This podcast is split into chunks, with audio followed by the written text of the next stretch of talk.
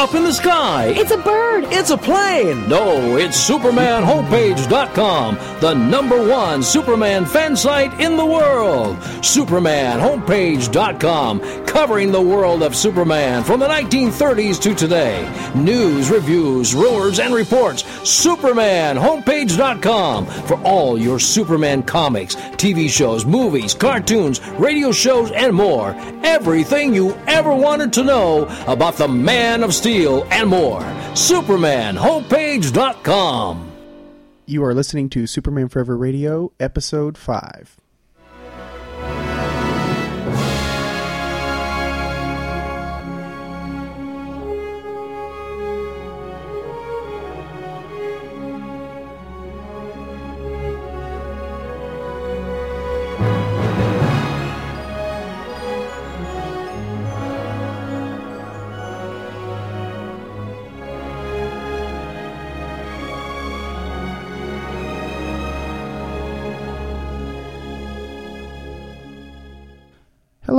Welcome to Superman Forever Radio, your weekly glimpse into the world of Superman and all of his incarnations.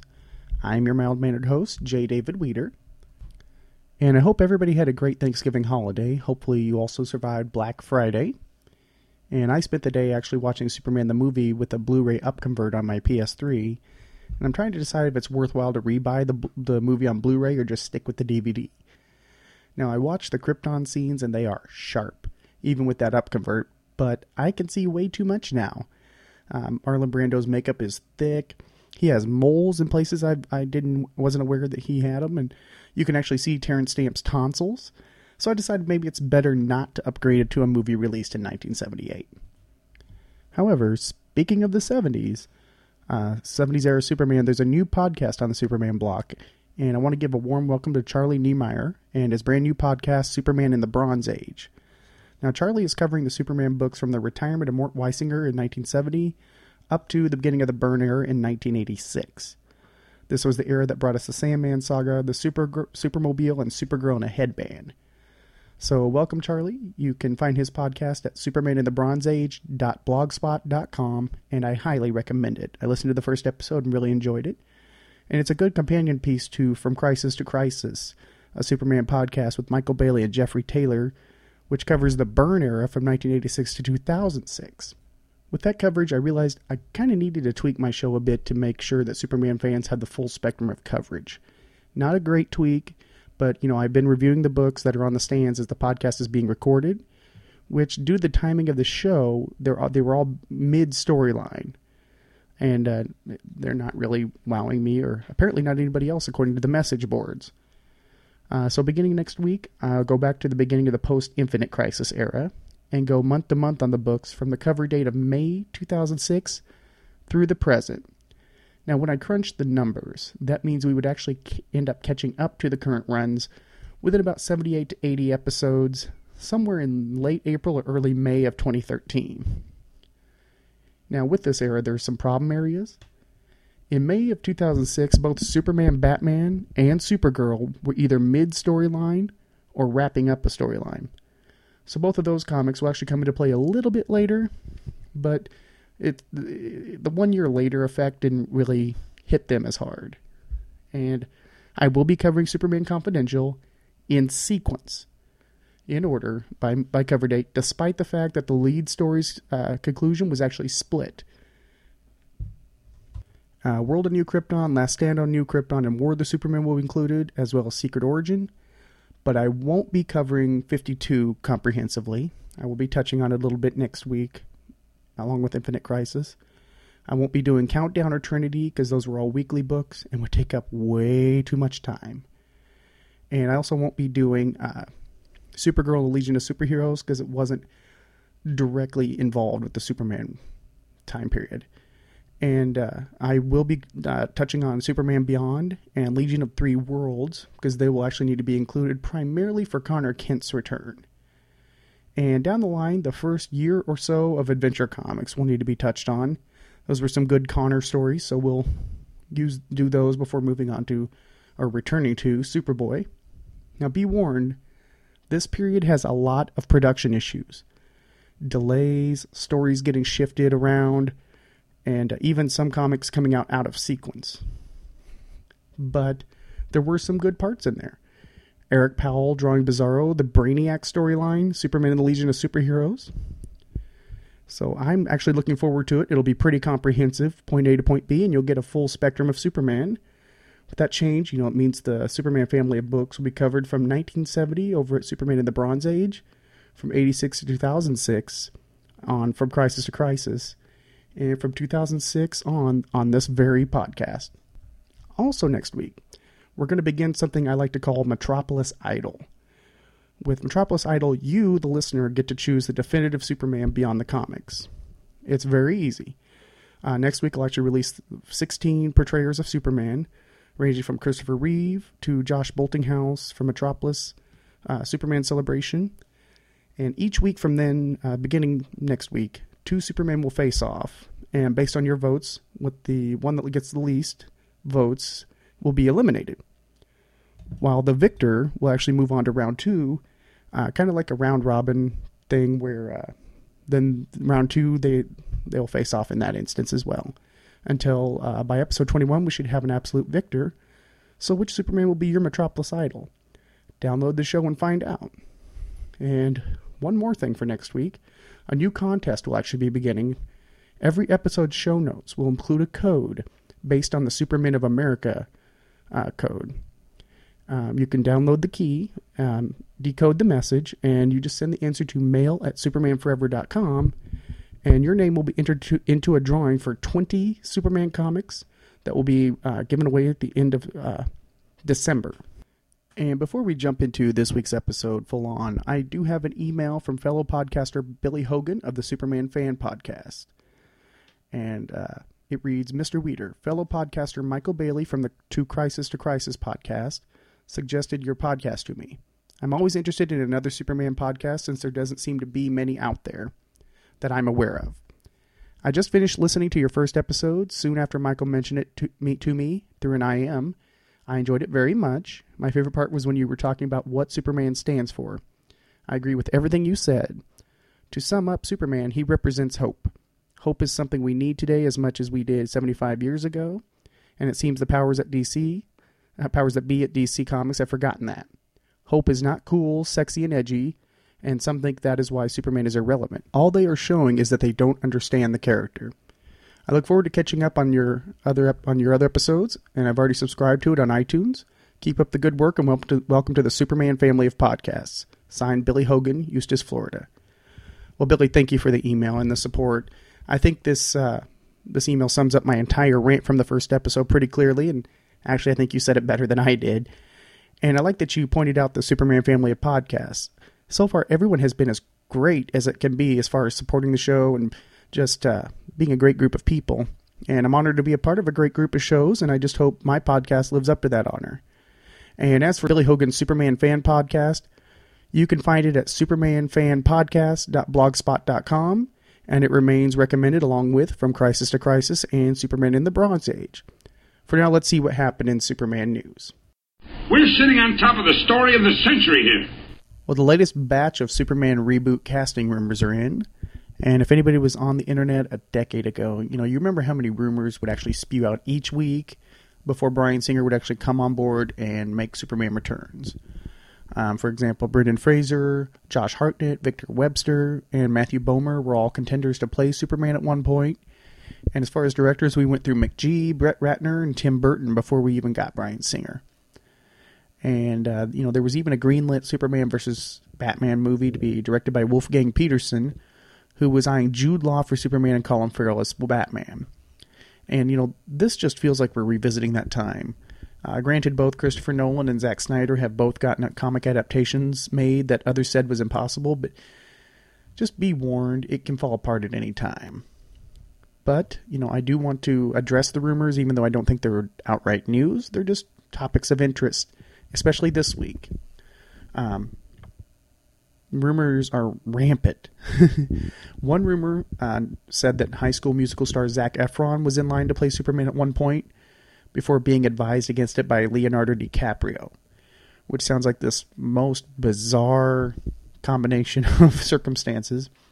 Now, the validity of the rumor is in doubt, but if it's true, I think that was another bullet dodged. Efron, you know, he's not a bad actor by any means, but he's maybe a little too pretty for Superman. Now, granted, Superman is supposed to be good looking, but he has a rugged quality about him, too. Now, Matthew Goode, who played Ozymandias in Watchmen, is also another rumor, and the reason this rumor has actually gotten any attention is supposedly uh, they're talking about, and keep in mind, we're talking about rumors. Zack Snyder wants to have somebody to play the Clark Kent role and turn Superman into a CGI enhanced character. What? CGI enhanced character? I mean, really? I mean, supposedly the Kryptonian physique would be sculpted by computer while the actor would be chosen primarily on the Clark Kent angle of the character. And Zack Snyder did kind of pull this trick in Watchmen with Dr. Manhattan being basically a CGI character. And recently, you know, with Tron Legacy, Jeff Bridges was made decades younger via CGI by his face being digitally slapped on another actor's body. And let's not forget Terminator Salvation, where Arnie's mug was CGI masked over a different actor. It can be done, and it can be done well, but why not get David Prowse in there and have somebody train for the role? I mean, he doesn't need to look like he's wearing a balloon suit like Ed McGuinness or on steroids. He just have to have have uh, a tone and a presence. So please, no CGI enhanced Superman unless it's for special effects purposes like flying or uh, hopefully punching things rather than lifting things. And uh, and the last rumor is actually that uh, Anne Hathaway is being considered for Lois Lane. That I can live with. Uh, she has a look. She can be plucky, and at the same time, I'm just going to throw my vote behind Rachel McAdams. Yeah. Uh, she has the look. She played a plucky girl reporter in State of Play. Uh, she has the presence to go toe to toe with some hardcore leading men, unlike Kate Bosworth. And, uh, yeah, let's just uh, hope that the CGI Superman doesn't happen. Because no matter how good your leading lady is, if your leading man is a Muppet, it just doesn't work. Sorry. That's how it is. Elsewhere, collectible drinking glasses featuring the DC Comics characters are being recalled for having 1,000 times the federal limit for cadmium and lead. And the glasses were actually made in China and distributed by Vandor LLC in Utah. And uh, the set that I have, when I went out and double checked it, yes, they're in my collection. I do own them. However, I never intended to drink from them, so I will keep them. But the glasses feature Superman, Batman, Wonder Woman, and Green Lantern. And uh, they do come in a yellow box packaging, so if you do have them uh, and you drink out of them, please stop now. They're fine for to keep in your collect- collection.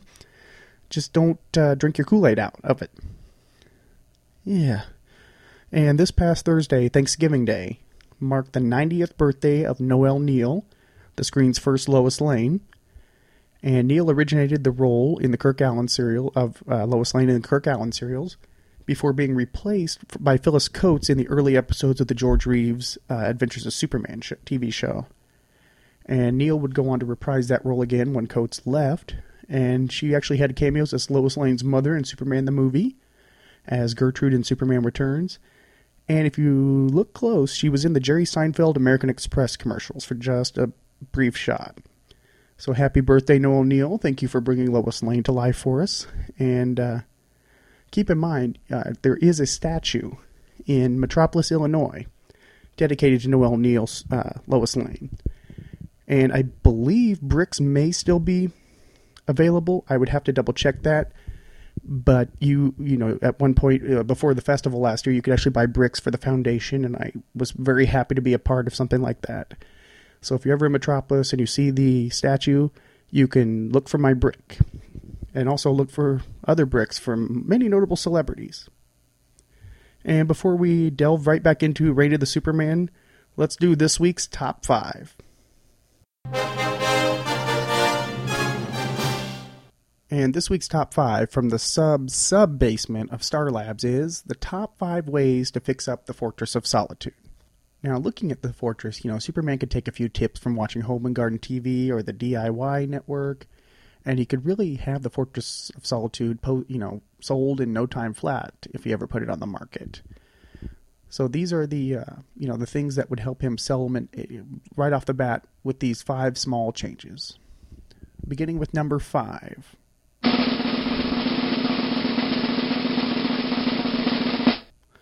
Burnt chestnut colored uniforms on all Superman robots. Number four. Put an area rug in the Phantom Zone projector room for warmth and to tie the room together. Number three, install banisters along the cavernous Arctic pits to make a child friendly environment. Number two, flat screen TVs in the alien zoo. And the number one way to fix up the Fortress of Solitude?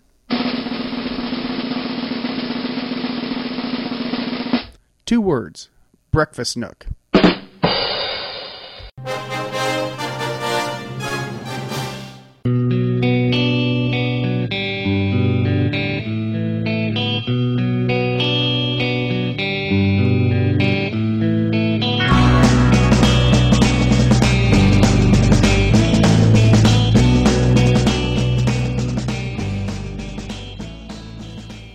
Travis Powell has returned with us this week to wrap up our we'll look back at the death and return of Superman with Reign of the Supermen.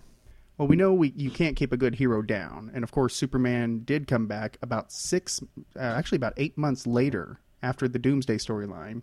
After a three month hiatus, Superman returned in the white polybagged edition of Super Adventures of Superman number five hundred. Now, this one I remembered a lot more distinctly because this storyline had a lot more to it than Funeral for a Friend. And the first memory I actually have is when Comic Shop News, the little newsprint uh, newspaper that would go, you know, the people would uh, comic shops would slip into your bag, had pictures of white silhouettes of who would be the the four Supermen, and the only thing that was truly distinctive was you could see the symbol. Everything else was a silhouette. Right. And at that time, my interpretation was, I thought that was what Superman was going to look at look like. I thought he was going to be in a full white costume with the symbol, and I thought that's kind of cool. Right. And then, of course, it was revealed that no, there are going to be four of them. And man, I can't believe how lengthy this particular storyline was. Oh, I know it was huge, and it took a lot of turns. But I think you know, I one of the irksome things about Adventures of Superman number 500 was the white polybagged edition. It was it had a thick cardstock cover, which had a picture of Superman reaching out, and there was a film over it with Pa's hand that you could peel off. You couldn't reattach it. Right. And then the newsstand edition actually had less pages. There were more pages in the collector's edition. So they took out some of the story for those of those of of uh, I mean I had the the collector's edition, but for those that couldn't get to it, they got a really watered down story. Wow, see, I didn't know that. See, I've I've got the polybag collector's edition. Yep. Actually, I ended up uh, just by buying comic lots on eBay. I have a fully polybagged edition. I have one without the bag, but the film is on it. One without the bag with the film film you know removed, right. and then one newsstand. So I actually have every edition of that one. Yeah. See, I just have it the one time, but I, I didn't peel mine off. I, and I may not have even known you could peel it off, but I, there's I wouldn't have anyway because I'm I'm kind of weird that way. But I did right out of the gate, and I thought it would go back on. right. Well, what is your most distinctive memory of this storyline? Um, probably, probably because because I didn't read the the whole the whole story, the whole arc until years later. Probably the thing that sticks out in my mind is one how cool Steel was. I thought Steel was cool. Um, regular guy, just a human guy in a, in a suit he made himself with all his weaponry. That's one thing. But I think the the biggest thing was at the end of I believe it was the end of the the polybag special edition that you're talking about, where Pa Kent is is in the spirit realm, and he gets Clark to come back with him, and he, and they revive him in the hospital bed. He wakes up and he goes, "I did it! I did it! I brought our son back." And you see the family standing at the plaque that says, you know, Superman died on this site fighting Doomsday, blah blah, blah. And somebody comes in and he, you see a hand that looks suspiciously like Superman's hand crumble the thing up, and he goes, they go, why did you do that? He goes, or something. I can't remember exactly what it was word for word what they said, but he goes, you know, I'm back Yeah. and you see this crazy cyborg Superman. And I fell for it. I didn't realize that Hank Henshaw had, was an old character, He had been around before. I fell for it. I thought, man, Well, I think everybody That- forgot about Hank Henshaw. yeah, probably. I mean, he was. I just, I, I just, I just remember thinking, of was like, wow. I mean, I, there was no reason to believe that Superman wouldn't come back as a cyborg. I mean, he was literally had the tar beat out of him. Yeah, and then it, one of the things that, I mean, you you had the cyborg Superman, you had the Eradicator version of the Superman, you had Superboy, and then you had Steel, Right. and they all made a quick vignette, just a two-page appearance in this issue, before going on to their respective books. Uh, Super Superboy was in Adventures of Superman, Steel was in uh, Man of Steel, and then Eradicator was in Superman, while uh, Cyborg was in Action Comics. So they went to they uh, they each carried one series apiece, Right. and my whole thing at the time because I mean it was a debate at that point. Once again, the eyes of the world were on Superman, or at least this time a little bit a little bit less mainstream. But Yes, it definitely yeah. it definitely it, I believe arguments came to blows over who was the real Superman. and there were you know there was a faction that thought Steel was the new Superman, and there was so much debate on this storyline. I don't remember debating a storyline.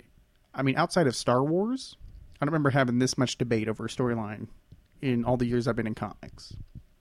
Right. And surprise, all the debate was nothing because Superman would pop out later with a mullet. Right. With a mullet. I know you contend it's not a mullet. It, it depends who draws it. right. But had, hey, at the time, mullets were in. Yeah. I believe I, I I'm probably going to embarrass myself, but if I'm not mistaken, I might have had one at this time. I allegedly could have had one. right. That's all I'm going to say. right. Billy Ray Cyrus had just, you know, become big. Well, he his Yeah. rise to fame was coming back down now. Well, there's there's no way I can hide the fact I had one because there's pictures. Oh no. And you couldn't Yeah. burn them? No, no. Eh, But it, hey, I, I, I thought it was it was a good looking one. I'll I'll give it that much. Well, I'm sure, you know, Clark thought it was too, but Right.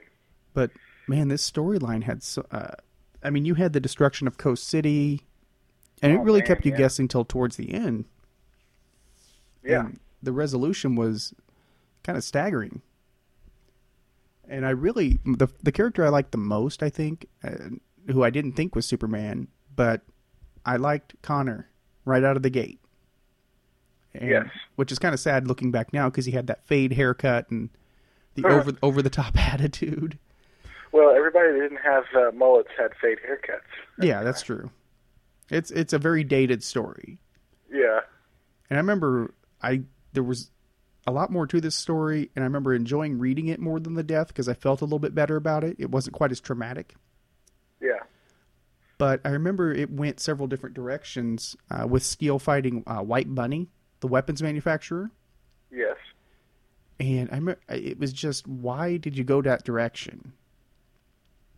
And I'm sorry if Guy Gardner, you know, gives your approval, something's wrong with you. right. Yeah. You need some Yeah. deep self reflection. But Yeah. I It's not the most comforting thing. no. But And I, I love Guy Gardner, but I wouldn't want his. I wouldn't want to be. You know, I wouldn't want to have his approval by any Right. stretch. right. But it was. I remember being really excited for the comic shop because I was getting not all of the issues at the time because they started getting hard to find, but I was excited to go back to the comic shop because simultaneous to this, Batman Knightfall was happening. Yeah. So we're seeing the comeback of Superman and the downfall of the Dark Knight. Another epic storyline. Yeah, I mean this was a hopping summer. Oh yeah. and the the creative team. I have to give kudos from start to finish. Uh, this trilogy of stories, they did phenomenal. They Yeah. they kept it together. They kept it interesting. It was cohesive, and you even had Superman in the war suit. And some of Yeah. their fake outs were fantastic. Where you have, Well, was- you know, it was the probably the most cohesive storyline ever done. pretty close. I mean, it looks like they. I. I. I mean, we know now they had it figured out start to finish, but. At the time it seemed like they were just making it up on the spot. Yeah. And But but when you look at when you look at to compare it to something now, look at Final Crisis and everything leading up to it and everything that happened after it does not gel no, as well not at all. this storyline did. No, the beginning actually played into the end, Yes. and then you have, you know, the cyborg dropping in and taking Doomsday and throwing him into space, fused to the block. Wow. Yeah. That was. I mean, that was kind of a nice end to you know the the mourning and saying no, we're gonna get down to business now. Right. And I remember the, the one of the great fake outs of the of the storyline was the energy based Eradicator stealing the body back, and really Yeah. selling it that that was the resurrected body. Well, yeah. And see, you know, while ago, a while ago when I was saying that, you know, I fell for the cyborg until Eradicator came along, and then I got confused. Yeah, it was it was a toss up between those two for a while. Yeah, because we knew we knew Superboy was a clone, and of course we knew Steel was just a guy in a suit. But Cyborg and Eradicator were both two characters who you, you could look at and go, well, maybe it could be him, you know, because you know, a he could have come back as a cyborg because he was so badly beat up. Yeah, and they eh, the cyborg even I mean you had the Kryptonian tested metal and the Kryptonian DNA or the Superman DNA perfectly, Oh yeah, and he had the brain Yeah. damage which could have happened after a big traumatic event. It was Right. it was believable in that context. Right. And you know, and even with Eradicator, you could say, hey, you know, if you died and came back, you know, you might not be, you know, you you're not you might not be yourself. Yeah, I mean, You well, know, I mean, he's also Kryptonian. Who knows what could have taken over? Right. Because Kryptonians Absolutely. in the Byrne era, they were they were sterile. They were they worshipped science and they were emotionless. So that's what the Eradicator was, and that's what gave him some credence. Right. And I think the ending of the story, where the Eradicator sacrifices himself for Superman, Mhm. and Superman shakes the cyborg down, phenomenal. Yeah. And of course, I love the black costume, the black uh, regeneration suit. Oh yeah. And I did notice, uh, going back through this, one thing the implication that Lois and Superman had an intimate relationship prior to, you know, prior to this storyline. And I may be reading too much into it, but there's a scene where he first comes back when he's like, Lois, it's me. To Kill a Mockingbird's my favorite movie. Remember that mountain where the first time where we, and he just trails off. Right. I'm like, what? And it, I mean, uh, I may be reading too much into it. I'll, I'll say that, but it definitely implied it. right. But that moment, and of course, I the big question was Superman's back. How are they gonna How are they gonna explain how Clark Kent's been gone? Yeah. Right. Which I think they did a phenomenal job with that too. Yeah, I mean, it, it ended up working out really well. Where you know Supergirl shows up disguised as Clark Kent, or was it the other way around?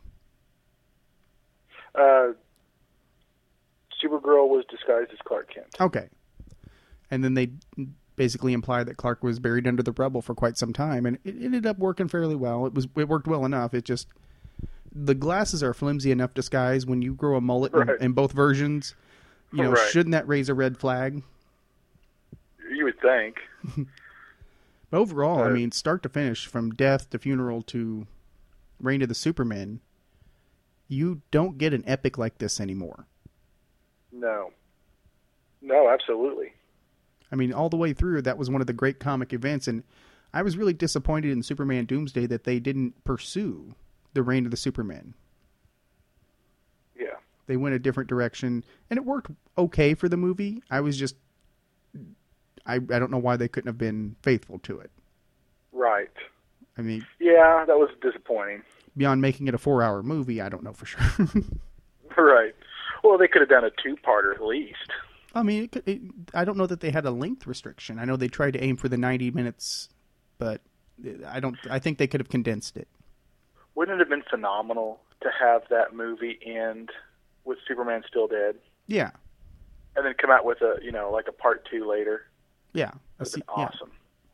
Well, uh, my biggest gripe at that time about the storyline, once it was over, was that oh, that storyline's good, but nothing's changed. Which ended up not being entirely true because you had Steele, who took a few years to gel into a really good character in his own right. Right. and then Connor, of course, being the Superboy, ended up really being developed uh, currently as one of the, my favorite characters. Yeah. And Eradicator didn't quite work out, but Cyborg Superman becoming one of the Green Lantern villains, phenomenal. yeah. In fact, the tie-in with Green Lantern, with Coast City being destroyed within this, and that causing uh, Hal, Hal Jordan's downfall, Right. continuity like that is fantastic. If you're gonna oh, I love it. you know, if you're going to do a cohesive universe, to have a domino effect like that, wow. So Yeah. yeah, Well, that's what made that's what made that last arc kind of bittersweet, because you're seeing, in on the one hand, you're seeing the return of Superman, kind of his resurrection, hmm but at the same time, you're seeing the beginning of the death of Hal Jordan. yeah, So I mean, it's uh, yeah, Superman's back, but there's not really a whole lot to celebrate when you think of the fact that it's Hal Jordan's downfall, and the fact that how many millions of people were killed in Coast City for nothing. no, yeah, exactly. Although that does bring up, you know, the epilogue to Funeral for a Friend, which came out after Reign of the Supermen, where they made the memorial, the the pyre, the the fire, Yes. and that was Superman. I mean, you nailed it on the head. Superman was back, but it wasn't a moment of celebration. Mhm. And I also, I mean, really enjoyed how. I mean, I followed the books for a little while after that, but of course they died back down. But there were people that were distrustful that Superman was back, and I do remember feeling that a little bit. Really? A li- yeah, I mean, for a little while. I mean, I certainly got used to it, but I I couldn't believe how. I mean, I had I had accepted he was gone, and I couldn't believe he was back. It took me quite a while to really get back into pace with it. Yeah. See, I'm one. I, I, like I, I, I think I mentioned before, I never really liked the character Superman too much until they killed him, and after he was back, I, I liked him because, for one, I mean, even though he's not human, it made him more like he was a human Yeah, and I think the character became a little bit grittier. he definitely had more of an that. edge after that. Yeah, and and I liked that. So that's that's what that's what I liked about this.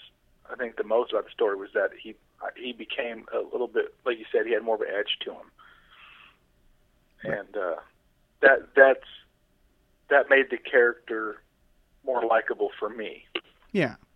And definitely, I mean, you made the entire storyline made you appreciate him more, but unfortunately, it wasn't all that long lived because the books went back to medium level sales pretty quick. Right. And of course, that was at the end of Reign of the Superman was when Lois and Clark came on, which brought a you know kind of floated that out a little bit longer, but eventually the books would just go back to being mediocre, and we would end up with Electric Superman. Yeah. I know that's I know that's kind of a bone of contention with you. Yeah, but I'm, I'm eventually I'm going to do an episode on it. So, right. well, I I certainly appreciated you you know joining me for this these three episodes. I know this is a storyline that means a lot to you in terms of comics in general. Yep. So I'm glad you you know to to have brought you on not only your first you know podcast on Superman, but your first podcast period. Yes. So thank you, Yeah. and, and hopefully you know we get to do an episode together in the future. Oh, I would love to. Yeah. Thanks for thanks for having me on. It was awesome. It was my pleasure. And of the Superman was printed in Adventures of Superman 500 through 505, Action Comics 687 through 691, Superman the Man of Steel 22 through 26, Superman Volume 2, 78 through 82, and Green Lantern Volume 3, number 46. And it is collected in trade form under the title The Return of Superman.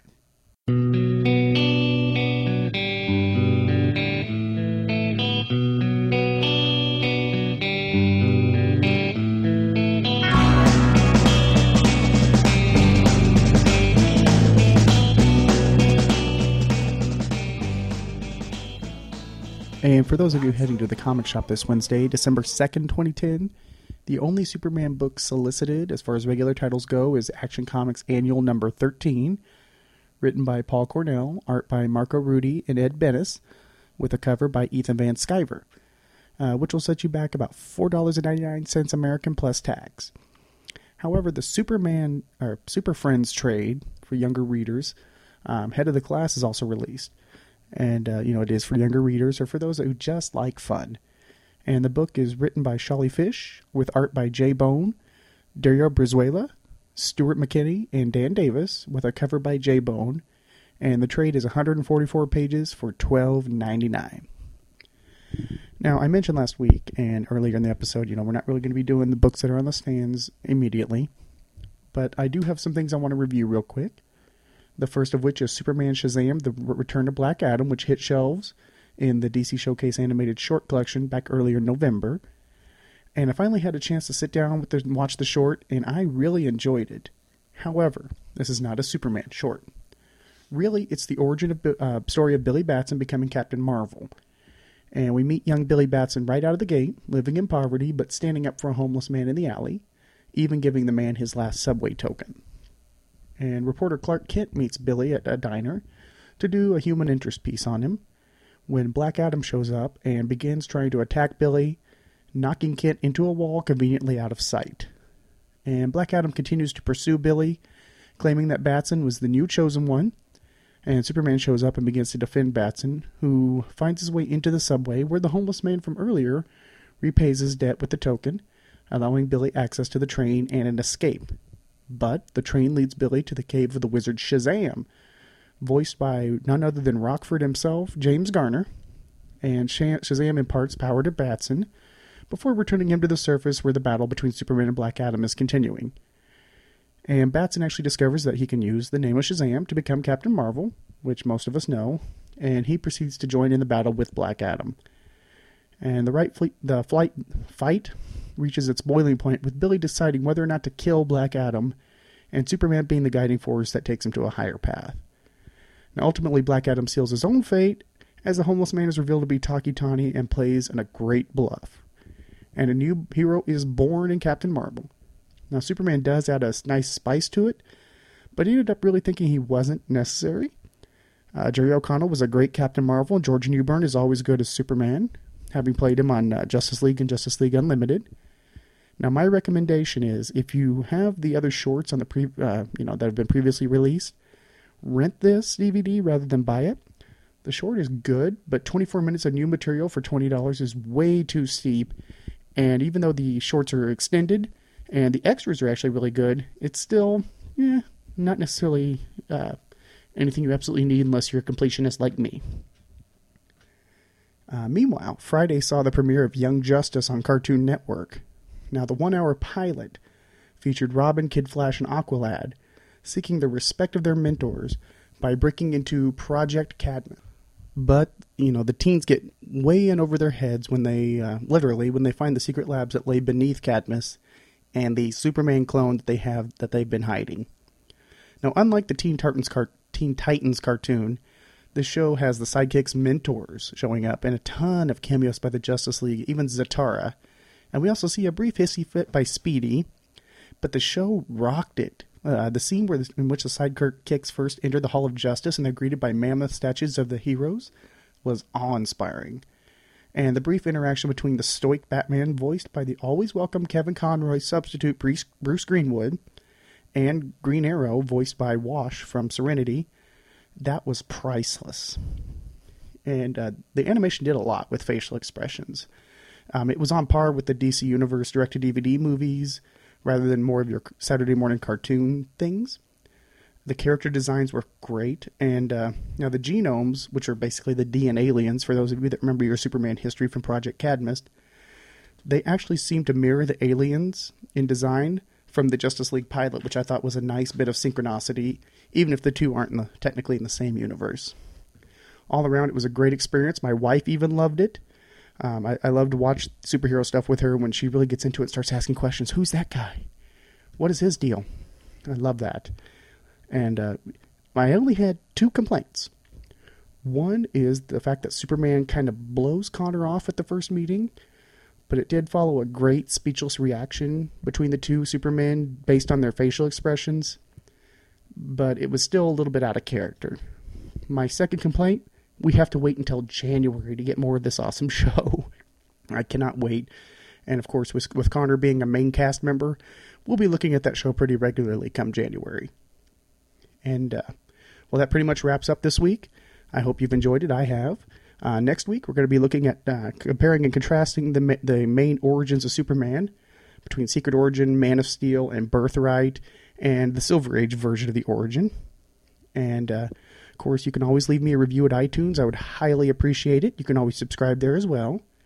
Um, you can always, you know, send me your thoughts via email at mail at supermanforever.com or give the show a call at our message line 703 95 super which translates to 703 957 8737 i am on twitter i am superman the number 4 ever superman forever and i am on tumblr if you're if you like to tumble um, i'm at supermanforever.tumblr.com and i just put out a bunch of pictures and random thoughts as well as reblog the stuff from uh, supermanforever.com now, I will get back into more regular blogging. My schedule's been off between a slight illness. I don't know if you caught it last week, but I was definitely dragging my way through that episode. And I'm feeling much better now. And I'll get back into my daily blogging uh, this week. So I usually do it Monday through Friday with, you know, the podcast on Sunday. And that's at supermanforever.com, where you can also visit our message boards. The link is in the sidebar. And uh, remember next week to check the show notes at supermanforever.com for the secret code, decode it, send it to me, and your name will be in a drawing for 20 uh, individual issues of uh, Superman books. And uh, when you do enter that, I will need your shipping address, um, only if you win. And I'm not going to read that on, on air. And uh, normally, uh, you know, with emails, I don't release last names. If you are putting this into the contest, you know, your name will be read on air unless you ask me otherwise and you would like to use a username or something like that. Just let me know in, in your email. And uh, until then, until next Sunday, I'll see you next week when the never ending battle continues.